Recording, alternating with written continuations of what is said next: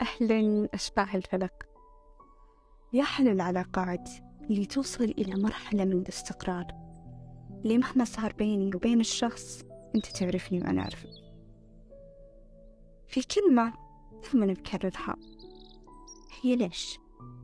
ليش فلان تغير معي؟ ليش فلانة فجأة صارت شخص ثاني؟ خليك متأكد أن علاقتك مع ذاتك ونفسك تنعكس على البشر ليش؟ لأن مرايتك وانعكاسها هم البشر.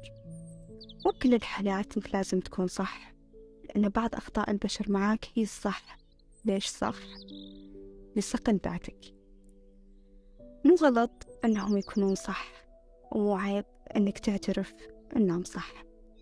ومثل ما قال غازي القصيبي اختلاف الرأي لا يفسد للود قضية والسخيف جدا أن كل قضايا الود عبر التاريخ فسدها اختلاف الرأي وعن تجربة شخصية في إحدى السنوات الدراسية آه، صارت مشادة بيني وبين دكتورة والغلط كان منها ومني وللأسف إنها إلى الآن تحس نفسها صح وأنا غلط عموما إذا حصل لكم موقف مشابه لا تبخلون علينا لأن في حلقتنا القادمة إن شاء الله نطرح كل مواقفكم أمتم مساء يا أشباه الفلق. تذكر دائما اعترافك بخطأك هو أول خطوة للنجاح.